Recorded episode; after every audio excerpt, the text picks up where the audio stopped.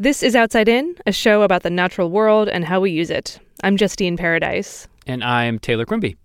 Taylor, uh, can I tell you about my top non meat burger experience? Yeah, yeah, I love a good non-meat burger experience. Does everyone have this? this is truly a constant topic of conversation for me now. Well, you've been a vegetarian. How long have you been a vegetarian? Oh, a few years. Ever ever since our, our episode, The Meat Matrix, which people can listen to and, and, find out how that went. Yeah, I've essentially been a vegetarian. I, I eat fish, so I guess technically pescatarian for mm-hmm. a long time. But I'm, I'm going to say that the landscape of fake meat has changed recently. Oh my God, totally. I wouldn't even call them veggie burgers anymore. I think that they're in a new category.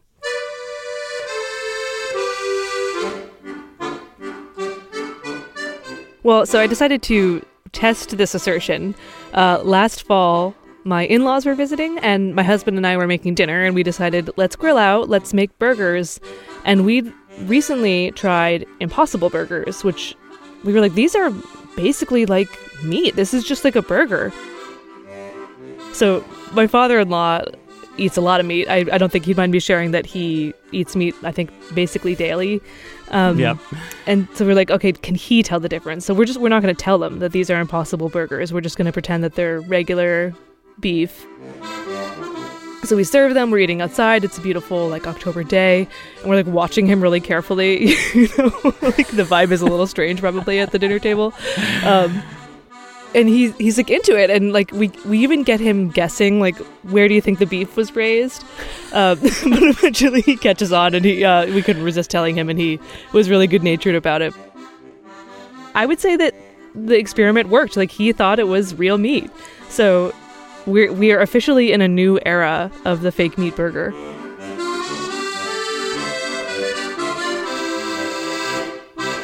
but part of me does wonder like what are we doing? Like, why are we why are we really trying to go so far to do this to replicate the the flavor of meat? Why is that so important? You know, I used to ask the same question back when the only fake meat didn't really taste anything like meat. I think, uh, but now I, I feel like I can have my cake and eat it too if I can mix a metaphor. Like I can be a vegetarian who gets to eat a burger and I, I feel like I should say I also have friends who eat meat but are regularly buying fake burgers. Like the first time I went to a cookout with Beyond Burgers, all the meat eaters had eaten them all before I got there.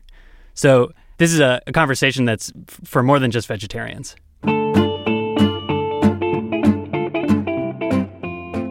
So these themes are, of course, the subject of today's episode. We're featuring a podcast that, if you haven't already heard it, we think that you'll love. It's called Gastropod. Gastropod is about the science and history of food, but really it's about all the weird, wonderful things that you never knew about what you eat every day. I've been listening for a few years and I, just, I love how comprehensive they are. They tackle a subject mm. and they tell you from soup to nuts so much about it. And, you know, they've been around for a long time. So, whatever you, you know, really almost any subject related to food, they have probably done an episode or two on that subject. Like, for example, they've done topics like whether New York City bagels are better specifically because of the water, mm. or like what scientists are discovering about the link between diet and Alzheimer's. And the one we are playing today will tell you everything you've ever wanted to know about fake meat. All right, here it is. Everything and more.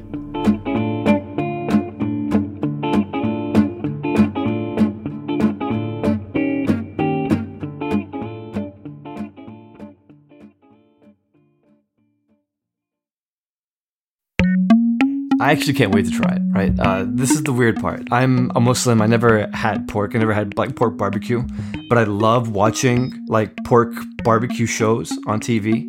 You know, there's the so many different like barbecue challenges on Netflix or Hulu, and I'm I love them. I can't get enough. What Aymann is super excited to try, what he's never had in his life, is yes, pork, but not the real thing. It's pork made from plants. Aymann Ismail is just one of our guests this episode as we figure out the science and history of plant based meat. Because we are Gastropod, the podcast that looks at food through the lens of science and history. I'm Nicola Twilley. And I'm Cynthia Graber. And this episode, we're going into the labs and test kitchens where the meat analogs of the future are now being invented. We have so many questions. Starting with will all these impossible burgers and fungus based chicken cutlets ever really replace meat? Are they better than meat? Are they better for the environment? Do they have a smaller climate change footprint? Are they better for you? Equally important, to be honest, do they taste good? Do they actually taste like the real thing? And if so, how? What magical science can turn a plant into a bleeding burger? And will plant based pork live up to Aymann's dreams? This episode is supported by the Sloan Foundation for the Public Understanding of Science, Technology, and Economics and by the Burroughs Wellcome Fund for our coverage of biomedical research. Gastropod is part of the Vox Media Podcast Network in partnership with Eater. So where you are right now is our R&D lab.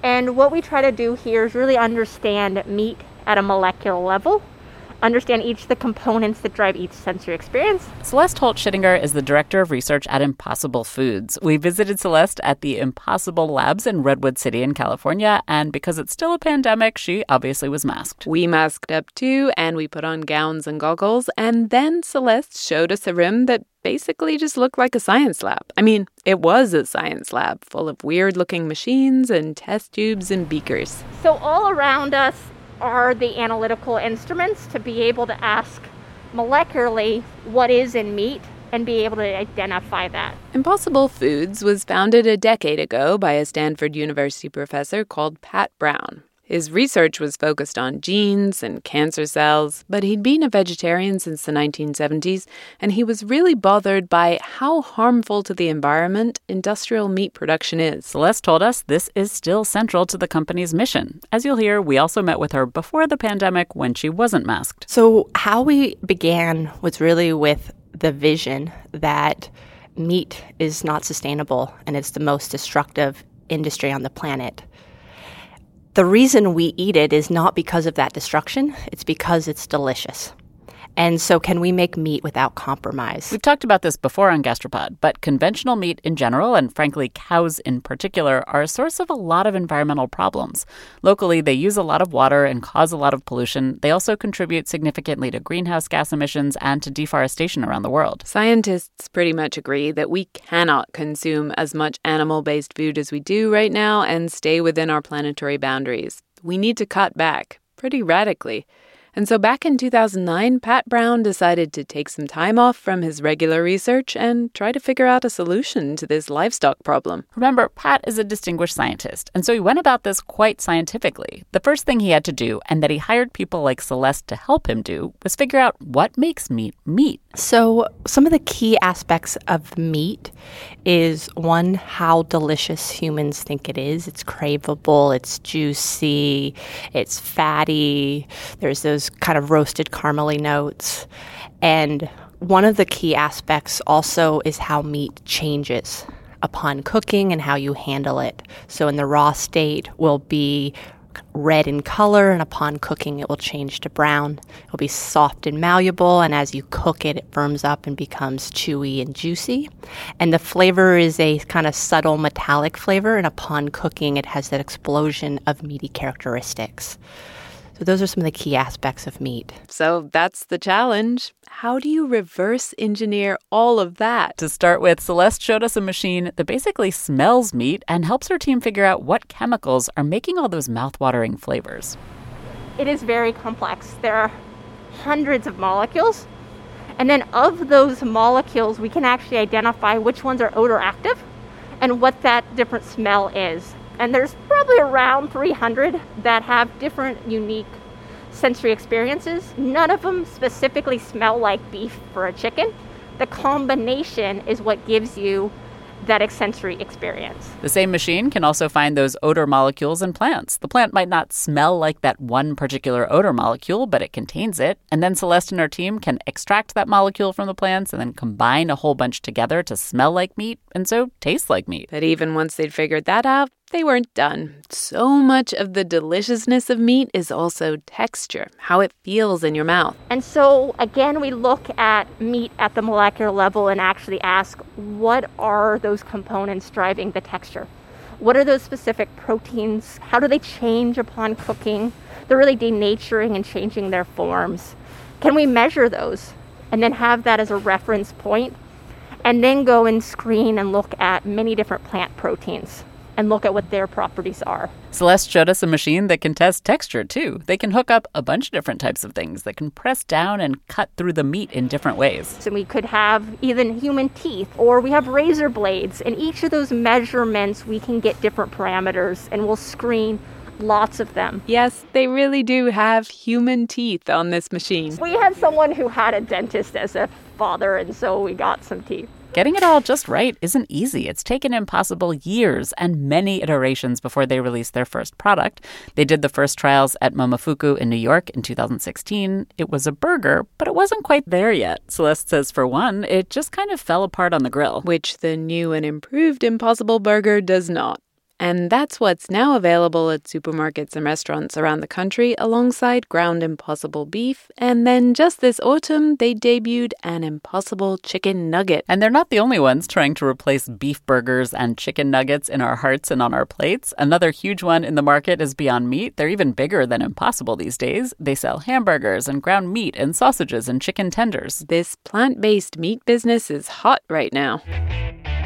Meatless meats are on a meteoric rise and is projected to become a US $1.5 billion industry by 2022. Fake meat is turning into real profit. The stock market debut for Beyond Meat went beyond. The hottest IPO of 2019 so far. The stock has a cult like following. It's going to sweep over the world.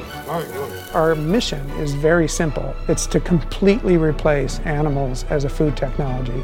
But as regular listeners to Gastropod will not be surprised to hear, this whole fake meat business is not actually a new movement. Meat alternatives are not new at all. So in my research, I found that they have been basically a thing ever since people have stopped to eat meat for whatever reason, and ever since they're sort of thinking of not eating meat, there's ideas of having something that is like meat. This is Malte Rödl. He's a researcher in environmental communication at the Swedish University of Agricultural Sciences, and he studies the history of plant based meat replacements. He told us that these alt meats have gone through distinct phases of popularity and innovation based on why people were eating them. As we talked about in our recent tofu episode, China has a really long history of cooking up foods that are meant to be meatish. For thousands of years, they've made meat replacements out of tofu and out of wheat gluten, which is called seitan, and seitan has a kind of meat like chewy texture. These plant based proteins weren't necessarily always used as a meat analog, but they could be a replacement for people who didn't eat meat which was mostly for religious reasons. So there are certain streams of Buddhism that reject the idea of eating animals. And so there's always this tension between if we can't eat animals, we need to have something similar, especially to wean oneself off. Soy based foods were slow to catch on in America, as we mentioned in our episode, but in the late 1800s and early 1900s, a whole bunch of new fake meat products sprouted onto the scene. When we see a commercialization of meat replacements, meat alternatives, through a person called John Harvey Kellogg, that's the brother of the person who made the Kellogg's company. This time, the motivation was health. And yes, regular listeners will have already encountered our old friend John Harvey, Mr. Cornflake's brother. He had a very unusual health philosophy, and he ended up running a sanatorium founded by Seventh day Adventists in Michigan part of his whole thing was that people should eat bland grain based foods, not fatty or sweet things or meat. So then that left a question for him what should they serve at the sanatorium? No problemo. John Harvey invented some exciting new meat replacements. So when we look at these different products, then they're usually made of nuts or of oats, and actually, nuts were not popularly eaten before this time. So nuts were actually popularized within this food movement as something legitimate and nice to eat. It's not that nobody had ever eaten nuts before, but they weren't actually popular in Anglo cuisine in the 1800s. They'd fallen out of fashion during the Renaissance and didn't come back into vogue until Kellogg gave them a boost. These products then have fancy names like nut cream, Meatos, Veola, nut vago, nut meat, or nutten. And some of these explicitly refer to sort of what they're made of, like nuts. Others refer more explicitly to what they're supposed to do, like nuttin is sort of a is a fake to to mutton. These nut and oat concoctions actually and surprisingly became somewhat popular within a relatively limited community, but these enthusiasts brought Protose and nuttin to people around the world. The foods became particularly popular in England in the early 1900s because people were going through a health craze there too. Nuttose and Protose were described in their marketing materials as quote vegetable meats. In one ad, a Nuttose fan said, It tastes like all the naughty things, but has the advantage of being digestible and wholesome. According to Malte, people at the time would braise Protose, mash it into a cutlet, bake it with macaroni, and even sub it into a jambalaya. But as popular and delicious as Nikki just made these vegetable meats sound, they were really only eaten by a very niche group. At least that was true until the First World War in the UK. That's when vegetable meat found an even bigger market. Meat alternatives were seen as a vital way to support the wider population. Especially in the UK, this was a much larger problem than in the US. Meat was really tightly rationed, especially in the UK. Meat, a perishable commodity, long term in production, is one of the hardest food contracts to fill. Bill must get along on odds and ends of meat substitutes in his sandwiches, but he doesn't grumble if he gets plenty of tea strong enough for a mouse to trot on. Before, plant based meat substitutes had been eaten mostly by people who didn't want to eat meat for ethical, religious, or health reasons. But during both world wars, plant based protein found a new audience people who would have rather eaten real meat, but there just wasn't enough. These protein substitutes were either mixed in to make real meat stretch further or shaped into a straight up replacement, like the soy sausages that were notorious in World War II. Even though we didn't have the same rationing that the UK did, apparently soy sausage was a thing here too during World War II. It was called soysage, and the New York Times at the time suggested serving it with, quote, an appetizing tomato or parsley sauce. After the Second World War, there was a little bit of a protein panic. The World Health Organization put together a protein advisory group in the 50s, and in the late 60s, they came out with a report on how to avert the coming protein crisis. There was a real fear that there wasn't going to be enough protein to feed the world which is what led to the next wave in plant based meat innovation. This protein panic inspired the rediscovery of tofu in the US, which is a story we tell in our tofu episode. But this worry over protein wasn't just a hippie thing. Big ag and industry were investing in plant based proteins too. In 1960, a big food processing company called Archer Daniels Midland invented something I used to see in health food stores called TVP textured vegetable protein, spun protein. So there's lots of different names that pop up, especially in the late 50s, early 60s, of technologies that are able to make this protein isolate into strings. And these strings then are supposed to resemble the actual texture of meat as opposed to merely being a nutritious thing. So what we've seen until then was more remaking the nutritious content, maybe making remaking the savoriness of what meat was like. And now from the 60s onwards, we see more of a shift towards the stringiness, the texture of meat. TVP was brown and looked like sort of freeze dried granules. It was something vegetarians put into tomato sauce as like a bolognese sort of thing when I was a kid.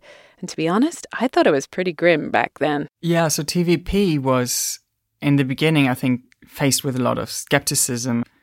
It's a bit weird, right, to have these dry chunks of something that you then boil a bit, hydrate, and then they become a bit stringy but don't taste like much. They always have this they still do, I think, have this bit of an off taste. But over the next few decades, companies that were marketing meat substitutes, mostly to vegetarians, they invented products that were an improvement over TVP and that you can still find today. They were supposed to taste like meat. There's Boca burgers and chicken and Morningstar Farm sausage patties and lots of others. These meat replacements were not bad, but I say as someone who has tried them but who also eats meat, you wouldn't mistake them for meat they really were for vegetarians. They weren't a replacement for a burger if you actually ate meat. But the new wave, today's Impossible and Beyond burgers, that's different. So the new boom we're seeing in the last couple of years is related to what some academics and some industry people would describe as high moisture meat alternatives. High moisture meat alternatives sound so delicious, but strangely, these new products are delicious if you ignore the name. High moisture is not on the label. No, my frozen package of Ground Impossible says quite proudly in bold, all flavor, no cow. And it continues burgers, tacos, lasagna. Use like ground beef in your favorite recipes. So, what is this big breakthrough? How have these companies managed to create a convincingly meaty thing from planty things? Coming up after this break.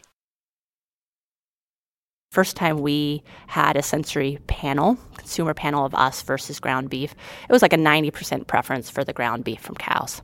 Our current product is about equal. So some people they can tell the difference, but on a preference based and a liking base, it's very at parity.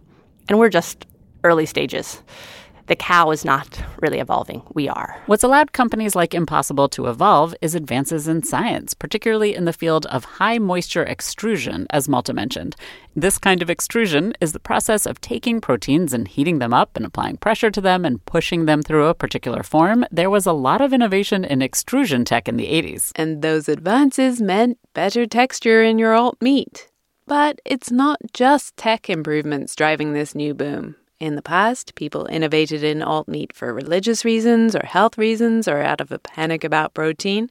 Today, the motivation is climate panic. That's what's driving this new wave. That's what motivated the folks at Impossible. And Celeste says they hope to convert meat eaters with their new high moisture burgers that use new extrusion technology. She says these can satisfy any and all eaters, not just vegetarians. So, in terms of our protein toolbox, we studied couple hundred different proteins and characterize them.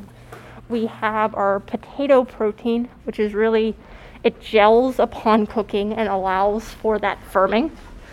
And then we have soy protein, which gets elongated and transformed in the extruder, and it becomes chewy and a little porous so it can become juicy. Version 1.0 used a wheat based protein, which they liked, but it didn't have the same nutritional values as meat meat, so they swapped it out for the soy protein. But making impossible burgers isn't like making tofu. They aren't using soy as soy. A lot of times we think of just, okay, different proteins. Does that mean pea and soy? But actually, soy has hundreds of different proteins. And if you fractionate them, each of them have different properties. They basically just chemically break soy apart into its different protein molecules. They figure out which ones are stretchy and which ones are chewy and so on. And with all these different protein molecules all individually isolated, they can then recombine just the ones they want in the exact ratios they want. Over the development process, they also swapped out the fat that they use. At first, it was all coconut oil because that's solid at room temperature, like beef fat is, but they changed that to a mixture of coconut and sunflower oil to get just the right meat like nutrition profile. Okay, so there's fat, there's protein, there's the right combination of hundreds of flavor molecules, and there's additives like xanthan gum and methyl cellulose holding it all together. But the real star of the show? I want to get you at least a spoon. I think it's important that you at least taste the heme. Celeste took out a small mason jar of a deep burgundy colored liquid. It looked pretty much like it was full of blood. Basically, dip your spoon in. Don't, don't really need to take much. Cheers. Cheers. Mm, salty and metallic. It's actually surprisingly much better than I was prepared for. Yeah. I don't mind it. It leaves a pretty bad aftertaste in your mouth, though. More metallic on the aftertaste, I think. I don't know why. Yeah, I have to say, now it tastes a lot grosser. Now it tastes like blood in my mouth. yeah. Oh, like I'm just gonna. I, after I had gum surgery, this is what my mouth tasted like. Celeste told us that this heme stuff we were sipping, this was Impossible's key breakthrough, and it's where she's devoted most of her efforts. It all started because they realized that one important element of meat flavor is something called a heme protein. Heme and the iron in heme is what makes blood bright red, and the molecule transports oxygen and helps us breathe. And actually, it's key to all plant life, too. So we discovered that that was essential, and that actually, upon cooking, reacts with simple nutrients amino acids, the building blocks to protein, sugars, and vitamins, and that creates that explosion of flavor.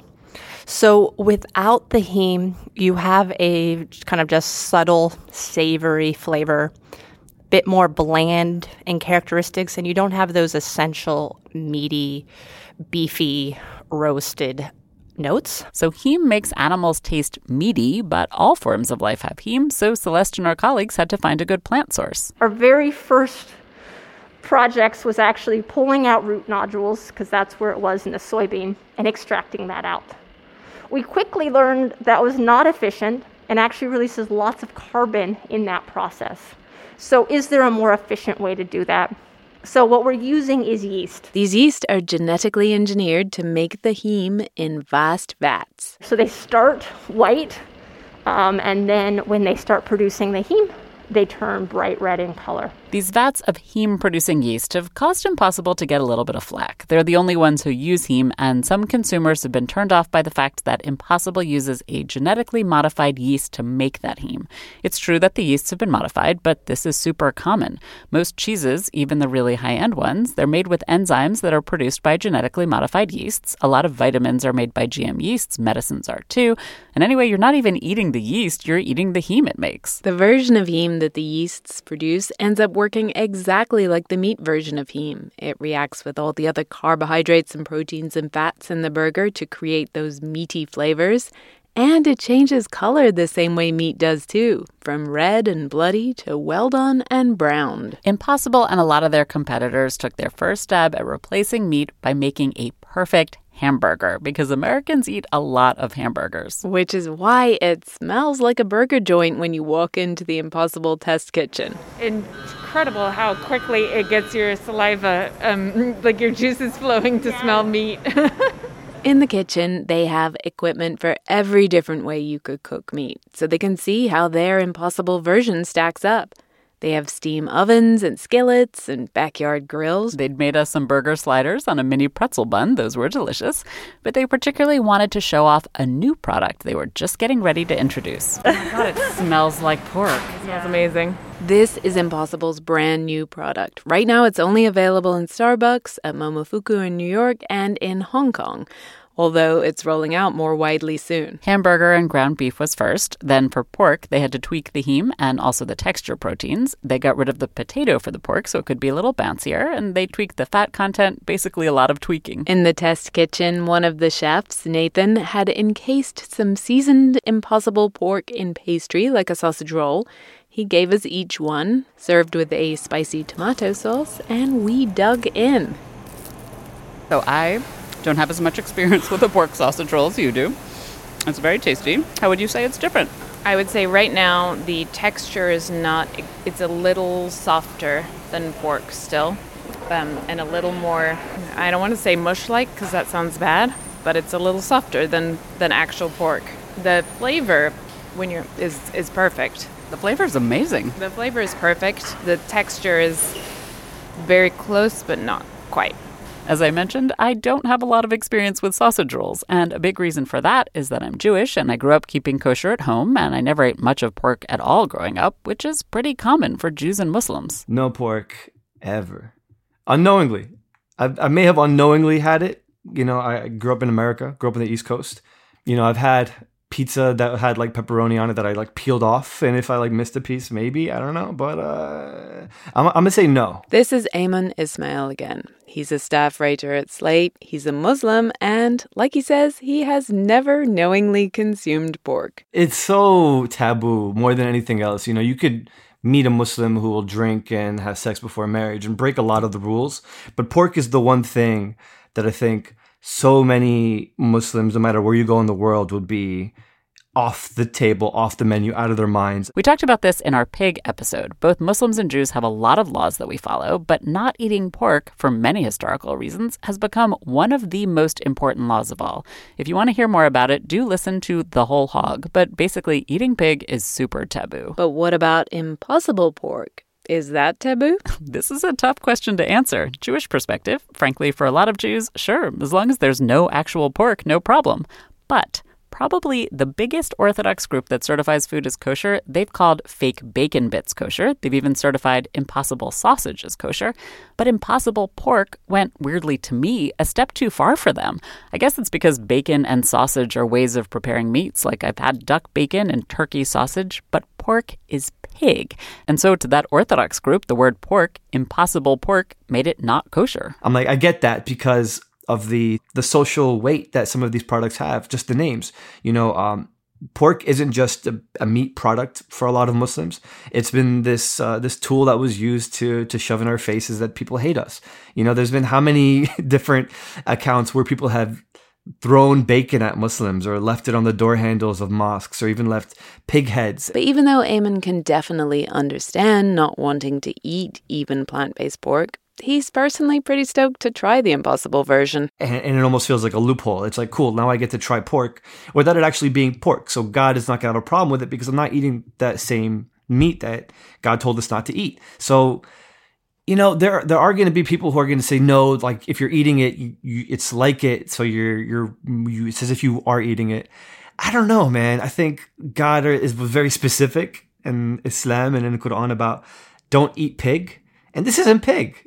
It's not. It just isn't, right? And on their website, by the way, they say it's even better. So who knows? Who knows? Aymann wrote about his excitement and the debate within the Muslim community for Slate, and as a result, even though Impossible Pork isn't available yet in grocery stores, when we talked to him, he told us the company was sending over a package for him to try at home with a Jewish friend of his. And if you listen through the credits, we actually checked in with Aymann to see what he thought of this very exciting first pork like experience. So, so far, all these new products we've been talking about are made from plants. But during the protein panic of the 60s, people started looking at all sorts of ways to create new forms of edible protein. They were looking at making it from algae or from fungi or from bacteria, basically single cell creatures. Some bacteria, some single cellular organisms that feed on some matter.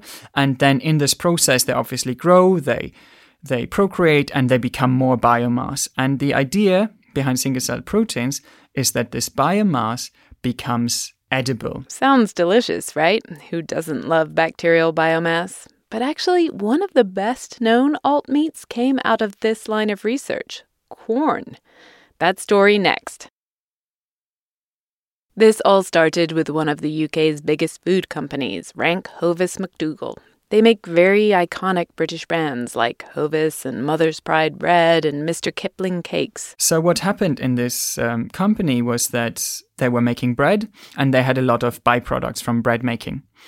And they were looking for a bacterium or fungi or something that would transform these starches that were a byproduct of their manufacturing process into biomass. And so they went to lots of different places around the UK and took soil samples. And after a couple of years, they decided that there was one fungi that they had found somewhere that grew really well on these starches. The fungi is called Fusarium venenatum. It's closely related to a fungus that is a huge problem for wheat. And at first, they thought it was, in fact, this very wheat disease. But it turns out the fungus they found was an entirely new species that nobody had ever identified before. Back at the lab, they grew this fungus in tanks. And when they harvested it, it apparently looked like uncooked pastry and had a, quote, very mild, almost bland, wheaty mushroom flavor.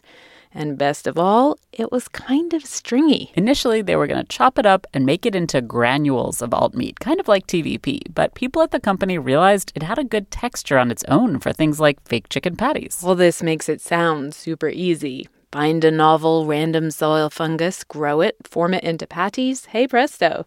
But it wasn't like that at all. To make something to make some genuinely new food item like they did out of fungi is something really difficult. That overall took them, I think, almost 10 years from the first idea in the late 60s towards sort of having a product.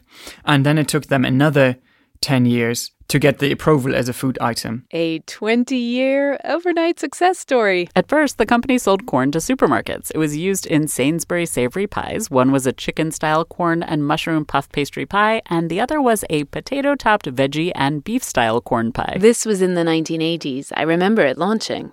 For the first few years, while people got used to it, you could only buy it in ready meals. But then they launched Quorn cubes and ground Quorn in the 90s, and then in the 2000s, Quorn finally made it stateside like me. We actually buy Quorn regularly. My partner Tim loves to have Quorn fake chicken patties as a sandwich for lunch. In a patty, it works pretty well. It's a little mushy compared to chicken, but it's good. But still, Quorn isn't making juicy ribeyes. It can only do chopped steak bits. And Beyond and Impossible are also stuck with ground meat for now. But that's not all of meat. Whole cuts are still a challenge. Ground is part of the way, but we need entire muscle tissue And so there are new challenges to be able to do that on the especially on the texture side. Basically, they haven't figured out how to make their protein strands long enough and stiff enough to mimic the fibers in a whole cut of muscle meat. Yet. But there's a company that thinks it's met this challenge. Here in the near term, we'll be coming out with a crispy cutlet and a, a steak product, a whole cut steak product. Uh, but then after that, I mean, really the the options are endless. We can produce things like pork products, like fish, jerky. This is Tyler Huggins. He's the co-founder and CEO of Meati Foods, M E A T I. Well, Meati is a type of meat uh, made out of mushroom roots. Simple as that. Like Pat at Impossible, Tyler wants to save the environment. He started working in forestry, but then he went back to school for a PhD and he decided he wanted to use fungi to try to solve major environmental problems. He realized that a big environmental problem he could try to fix was the meat one. He checked out Quorn, of course. You know, honestly, I think it's one of the, the better um, alternative meats that are out there. But we just wanted to use modern approaches, more simple processing, higher nutrition in order to make you know sort of the the version 2.0 if you will Just because this British company had figured out how to grow Quorn at scale doesn't mean it was easy, which is why they didn't really have any rivals in the fungal meat space till recently. it's very rare to actually grow mycelium for its biomass and that's something you know there was no books written on how to do this and we had to invent the process from the ground up Tyler spent his PhD working on this problem, and then years after his PhD, too, he and his co founder had to figure out the process, of course, but then they also had to find the right microbes. So they held some auditions for quite a few of them. I mean thousands you know it was it was really a matter of um, setting the the guardrails that we are looking for so you know scalability um, high yields speed of growth bland flavor color really good carbon conversion efficiency and then ultimately nutrition and and safety The winning fungus has a super high protein content, and it's what nutritionists call a complete protein with all the amino acids humans need. This particular fungus also doesn't make any chemicals that could be toxic. A lot of fungi make poisons in order to compete with other organisms in their environment. Our particular strain it's way it lived in the environment is to grow super fast after fires. And so it didn't need to. It actually doesn't even have the capability of producing mycotoxins. Um, that's something very sort of unique to our particular our strain. And then because of that we can keep the whole biomass. You can consume the whole biomass and it takes minimal post processing so essentially we just harvest it gently form it flavor it and that's it. The fact that it grows so fast is incredibly important for how quickly they can make their alt meat. when i say fast growing it's actually one of the fastest growing organisms on the planet. Essentially we get like a seed a starter. You can think of it just in like a, a small glass. Once we get it growing we add it into our uh, tank which it looks like a, a beer brewing tank. Literally overnight 16 to 12 hours the whole thing's full it nearly doubles its biomass under about every hour to two hours which is just extremely fast Doubling its biomass just means literally doubling itself. The biomass is just a mass of fungi growing like a goop. Tyler told us it looks like applesauce. Tyler wouldn't tell us what this fabulous fungus's scientific name is, but he did tell us what they call it in house. we like to call it rosita because another cool feature is under certain conditions it smells like roses. The fact that Rosita grows as a kind of stringy biomass is what makes it so useful as a meat replacement. again the huge advantage is we already have this physical structure right? Uh, already very very similar to animal based muscle structure. So for us we don't have to add a lot of complex ingredients like many of our competitors. And so you have these like 3d microscopic hair strands that are growing in every dimension. Then essentially you realign those fibers into different orientations in order to mimic the different muscle structures. And that's how we're able to mimic things like steak and chicken and fish and pork all from the same ingredient. Again, the details were secret, but Tyler says the processing is pretty minimal. It's not extruded, he doesn't have to break it down. In fact, Rosita is alive till right at the end, even through the marination step. Tyler says at that stage, even on its own, even not trying to make it taste like chicken or steak, it tastes pretty good. Oh, it's great. Now, when we first started, you know, some of the people that we were hiring were like, what are we doing again? Is this really good? And so I would literally just pull it out of the tank, squeeze the water out of it, throw it in a pan with butter, and it is delicious. And it's kind of like calamari at that point. Right now, Rosita feeds on sugar and salts. Tyler says they've already done a bunch of research on feeding it the starchy waste from brewing, for example, but for simplicity's sake, To start getting Meati on the market as soon as possible, they're rolling with table sugar for now. You know, we have a current ranch, we call it, that's working right now, and that'll produce the meat equivalent of a cow uh, essentially overnight. And then we're we already broke ground on what we're calling the mega ranch, and that will produce you know somewhere upwards of 35 million pounds of product a year. But ultimately, again, that's that's not even that much. Drop in the bucket.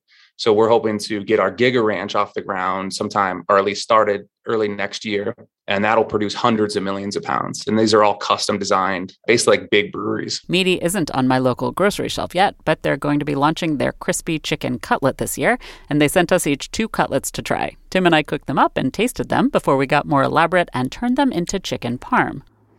Oh, it smells like chicken. Smells like chicken. Yeah, really uncanny. Wow. Oh my god, that's really good. That's frighteningly realistic. I haven't eaten chicken in so many years, but that's like yeah, that's the that's the thing. Meanwhile, in Los Angeles, Jeff and I sat down for a fungus cutlet and some green salad. Well, yeah, it's funny. I mean, when you say fungus based meat, instantly there's a certain skepticism that comes into the picture, but it looks like a large breaded chicken McNugget that I would have had at uh, public school.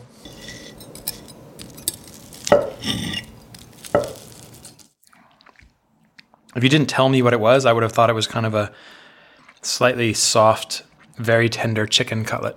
And I, I wouldn't, definitely would not have guessed that it was made from fungus. And it doesn't taste bad.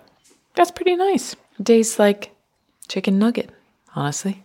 I can get behind that. So, yeah, on the flavor and texture side of things, Team Alt Meat seems to be doing pretty well. But that's not the only area for comparison. Beyond taste, how do these plant patties and fungus cutlets stack up to their real meat analogs? Are they really better for the environment? Better for your health? The best of all? Yeah, I mean, some of the language is, I find it quite shocking, or, you know, they're, they're, they're going for that wow factor as, you know, this is this is the solution for our future. This is going to solve a big portion of our climate change problem or completely overhaul the need for industrial animal farming. Raychel Santo is a researcher at Johns Hopkins, and she's one of the authors of a paper that takes a full life cycle look at meat versus these new alternative meats on the market. She was also on our Dig for Victory episode about urban farming. Obviously, there's a lot of nuance in a comparison like this, and one thing to know is that Raychel and her colleagues used industrially raised meat as their benchmark on the health comparison because that is 99% of the meat consumed in America. Raychel also created kind of an average of these meat alternatives because there aren't enough studies to tease out major differences between soy or pea or fungus based meat yet. She says more research is needed, but there's enough out there that she can make some generalizations. From a nutritional perspective, most plant based substitutes are pretty similar in terms of the amount of calories, protein, and iron that they have in comparison to the meat products they're intended to substitute. They tend to include more sodium compared to unprocessed meats. You know, there might be slight differences or increases in certain types of nutrients or breakdowns of nutrient profiles. The overall implications of that for health outcomes is less clear. One thing that plant based meats would seem to have going for them is that they're based on plants. So you would think that they would have all the known health benefits of plants and none of the known health issues that come with eating red and processed meats. But Raychel said that's not necessarily the case. Take heme. Impossible is so excited about how heme makes their plant patty taste. But it's processed in the body virtually identically as heme protein that's found in red and processed meat. And that is actually one of the ingredients that's linked to a lot of the health outcomes, the negative health outcomes associated with red and processed meat. That said, animal heme is the most bioavailable form of iron, and so this plant based animal like version might be good for people who are anemic or for pregnant women. When it comes to the potato and soy parts of the patty, we know that eating those plants is good for you, but Raychel said what we don't know is whether those benefits still apply after Impossible has broken down all these plants and processed them to isolate out and recombine all the different proteins. We do know that highly processed foods or ultra processed foods are associated with, you know, increased weight gain and obesity. And so there, there are concerns that are these similar to other highly processed foods, or is there something different about them that would make them more nutritious or potentially still beneficial even if they are highly processed. So there's a lot to tease out there. What companies like Impossible say is they've basically matched the nutritional profile of meat. But even if the nutritional panel on the side of the box looks the same, a lot more research is needed to know if our bodies digest those nutrients the same way and how healthy these foods really are. Okay, so the health question is complicated. There's a lot we don't know. At the moment, we can't say for sure that these alt meats are better, worse, or the same for you as actual meat. But when it comes to the environment, that should be simpler, right? Conventionally farmed beef has the highest environmental impacts on almost every metric you look at. So, if that's your point of reference, almost any alternative is going to look sustainable or more sustainable by comparison. If you compare these alt meats to other meat meats, the benefit isn't as dramatic. Basically, the greenhouse gas reduction and land and water use reduction when you eat an alt meat burger is a huge improvement over industrial beef, but it's a slightly less dramatic improvement compared to industrial chicken. For this part of the paper, Raychel and her colleagues did compare the full range of meat production systems. And their research suggests even the lowest emissions beef is still higher than the highest emissions plant based substitute. Other studies suggest that beef raised on well managed pastures might have a smaller footprint than some plant based meats. Again, we can't say for sure right now for every specific situation but definitely pretty much anything and everything is better than industrial beef, which, just to repeat myself, accounts for 99% of the vast quantities of beef that Americans are eating. One concern that's been raised is that these alt meat products are still using monocultures of soy and peas and sugar that are based in industrial agriculture. Like soy uses a lot of herbicides and pesticides and is generally not the greatest crop from an environmental perspective. But Raychel still says that even taking that into consideration, these products overall are an environmental improvement. And there are other benefits of plant and fungus meats that are harder to quantify but very real. The jobs making these meat substitutes are better and safer than jobs in slaughterhouses. When you aren't dealing with live animals, then you aren't dealing with E. coli that can cause outbreaks of food poisoning and kill people or make them sick. And you aren't giving animals antibiotics and contributing to the big antibiotic resistance problem we have right now. Okay, so overall, these alternatives seem pretty clearly like an improvement over industrial meat in a lot of ways. But now for one of our big questions Are these companies doing what they set out to do? Are they convincing meat eaters to eat less meat? Right now, to be honest, from the data that I've seen, it doesn't look like there has been a, a substantial substitution effect happening. In America, at least, meat sales aren't going down. In fact, the exact opposite. Even in the past few years, while all these new alt meats have been launching, per capita meat consumption has increased every single year. Celeste told us that Impossible has done a number of surveys of their consumers, and about 90% of them have eaten meat in the past month but it doesn't seem like they're necessarily replacing a meat hamburger with a plant based burger. Both alt meat and meat meat consumption is up, so maybe they're just choosing an impossible burger when otherwise they might have eaten a salad. That said, these alt meats are still new. Meati hasn't even launched. So maybe meat eaters will end up reducing their meat meat consumption in favor of alt meat. Right now, it's too soon to tell. There's no real evidence that's happening yet. But the growth of both markets shows that people just love meat. Malte says that's obvious even just from the advertising. The very idea of a meat substitute sort of has the idea that meat is essential built into it. Meat must be super important, otherwise, why would you need a substitute for it? So, what all this talk about meat alternatives in this way does is that it firstly reproduces ideas that meat eating is an essential thing in society and that we should all do it to sort of keep a happy life together. On the other hand, what this does to vegetarian food is sort of it, it diminishes it a bit. It says this is second class food.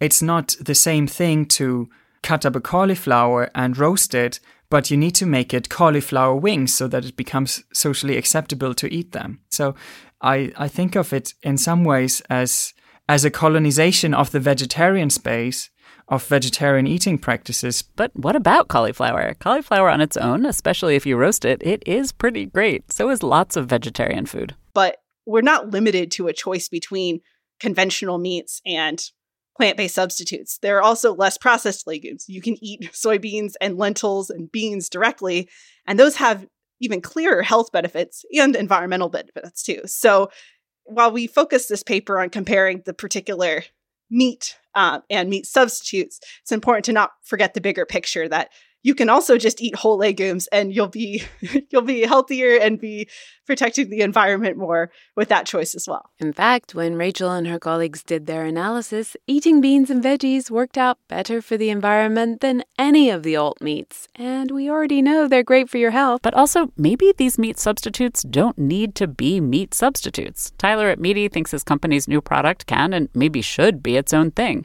The meaty fungus Rosita is super efficient at creating protein from sugars and salts, even more efficient than plants, and Tyler would love us just to buy and eat Rosita? I think for now we'll have to give customers some sort of association. So whether it's the Meati crispy cutlet, the Meati steak, so they kind of already know what experience they're going to have. And I imagine we do that for a few years. But ultimately, I think the goal is to be a whole new category of protein. So when you go to get your burrito or your taco or whatever it is, they ask you, you know, you want your beef, your chicken, or your Meati. To Tyler, this version of Meati, where it's pretending to be a chicken cutlet, that's just 1.0. The future is wide open. I feel like this is like when wine was first invented.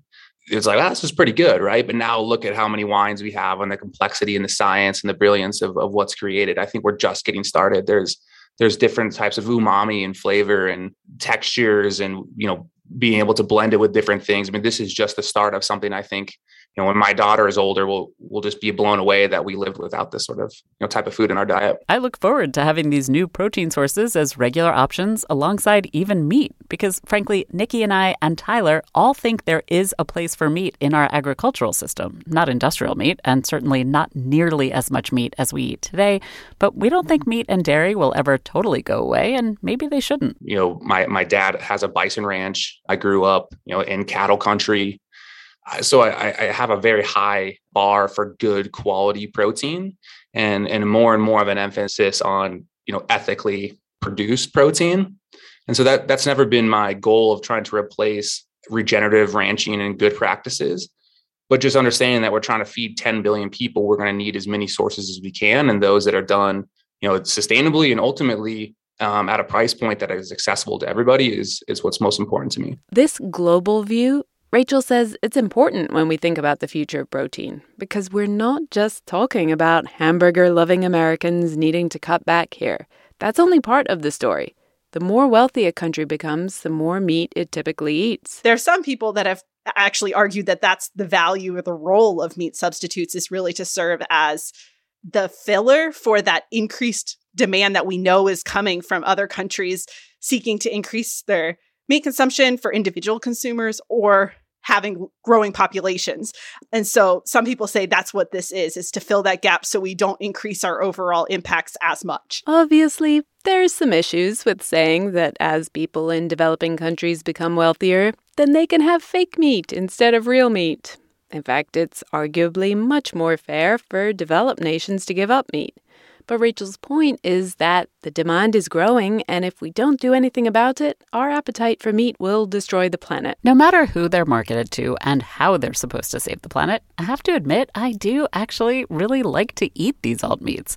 I'm not giving up lentils or cauliflower, but I kind of think there's a place for these foods too. Maybe they can also help serve as a transition to more vegetable and bean based meals, especially if we do what we should be doing and create a lot more regulations around industrial meat production. Yeah, it's great having a consumer based solution to the meat problem, but we actually need government to step up too, so that the true environmental cost of meat is part of its price. But stepping off my soapbox for a minute, I agree. I'm all about having more fungus in my diet for sure. Rosita, I'm into ya. And now for the big reveal. But first, thanks this episode to the folks at Impossible Foods and Meati and to Malte Rödl and Raychel Santo. We have links to their products and their publications on our website at gastropod.com. Thanks also to producer Sonia Swanson for all her work on this episode. And thanks to Aymann Ismail. We have a link to his Slate article. And finally, Aymann and his Jewish friend Leah made pork gyoza and pork kofta, which is usually made with lamb. And maybe Aymann had built up a little too much anticipation around on pork? I mean, I've heard from many people that pork is like the best meat. And now that I know that I've that I've tasted it, I can kind of come back and say, I don't really think that's true. Like, have you had lamb? Like, have you had goat? Have you had any of these like incredible things that we're like we love and we're used to making in all the very different Arabic and Jewish dishes. Like uh, I don't know. Like I think we we, we won't miss pork.